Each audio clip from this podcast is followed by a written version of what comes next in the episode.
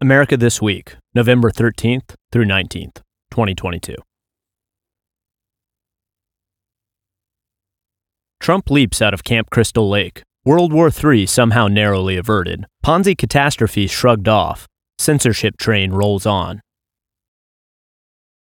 Welcome to America This Week, the column about the biggest, and sometimes most ignored, news in our fair country.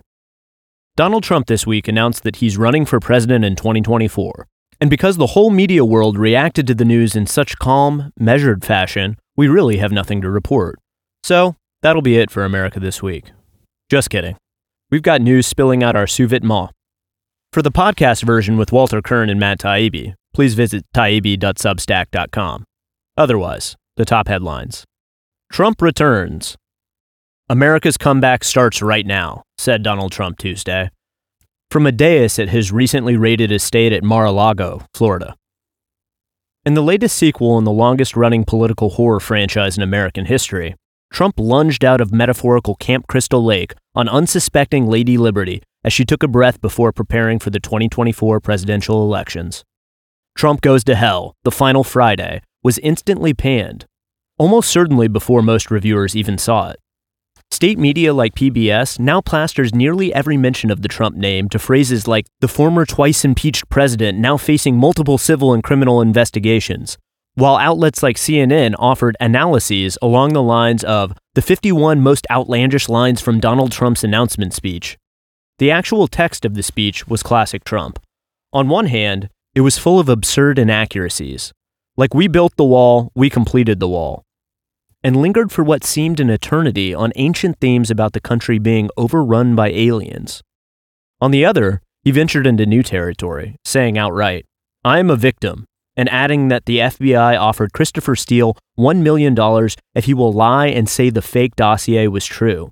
Another line that wasn't exactly right, but was not fully wrong, either. A promise to dismantle the deep state drew significant applause, and the line, I will keep America out of foolish and unnecessary foreign wars, just as I did for years, resonated. Even if it wasn't strictly accurate, either. Drone bombings increased under Trump.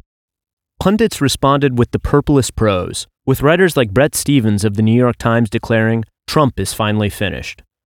But Trump will never be finished, so long as he breathes air because he draws his political energy from true observations about lies America tells to itself about its rectitude in comparison to him. The next two years will be a fascinating referendum on whose brand of lying Americans find less appealing officialdoms or the orange ones. World War III averted ish. Far from Mar a Lago, in a sparse stretch of farmland in Poland, a missile landed Tuesday, killing two in Przewodów about four miles from the Ukrainian border.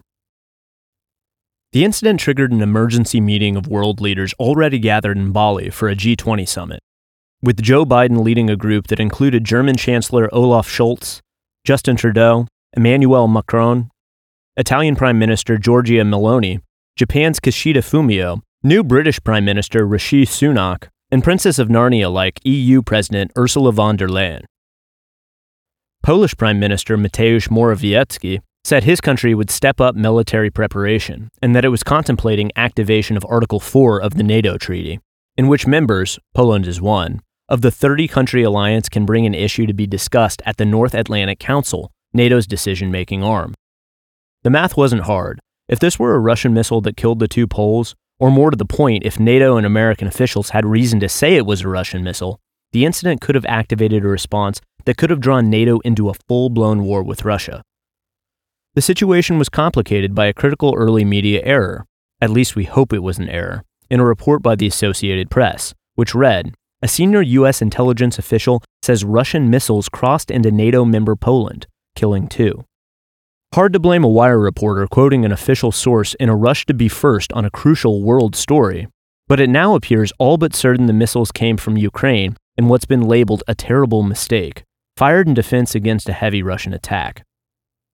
The story was far from over. Ukrainian President Volodymyr Zelensky, under intense pressure thanks to a shock and awe style Russian bombing campaign that's targeted critical infrastructure and left 40% of the country without power, said Wednesday, I have no doubt that it was not our missile or not our missile strike, to which Joe Biden replied the next day, That's not the evidence. The accidental expansion of the war to NATO territory could lead in all sorts of directions, especially if the US, its NATO allies, and Ukraine are not on the same page when it comes to basic information. FTX collapses. The implosion of the crypto giant, led by extremely former billionaire Sam Bankman Fried, on a scale that makes Bernie Madoff look like a ticket scalper, is likely to have serious financial and political ramifications whose outlines have not even begun to take shape yet. The implosion of FTX at the moment looks like a run of the mill Ponzi affair at its core.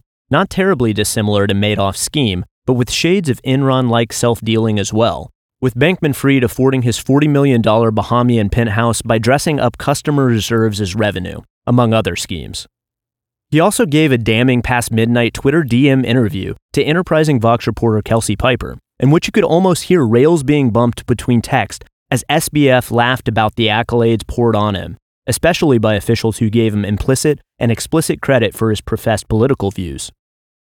In response to the comment, you were really good at talking about ethics for someone who kind of saw it all as a game. Bankman Fried laughed, saying, Yeah, adding, I had to be. It's what reputations are made of, to some extent. I feel bad for those who get fucked by it. This dumb game we woke Westerners play where we say all the right shibboleths so everyone likes us. Regarding environmental, social, and governance, or so called ESG ratings, he said, ESG has been perverted beyond recognition. And fuck regulators. They make everything worse. They don't protect customers at all. A little overdue damage to absurd mechanisms like ESG is likely just the beginning of the consequences of the real autopsy of his $23 billion disaster, if we even get one, as there are some serious secrets lurking in the reasons FTX eluded regulation with a lot of very recent close friends, probably voiding very large bricks at the moment.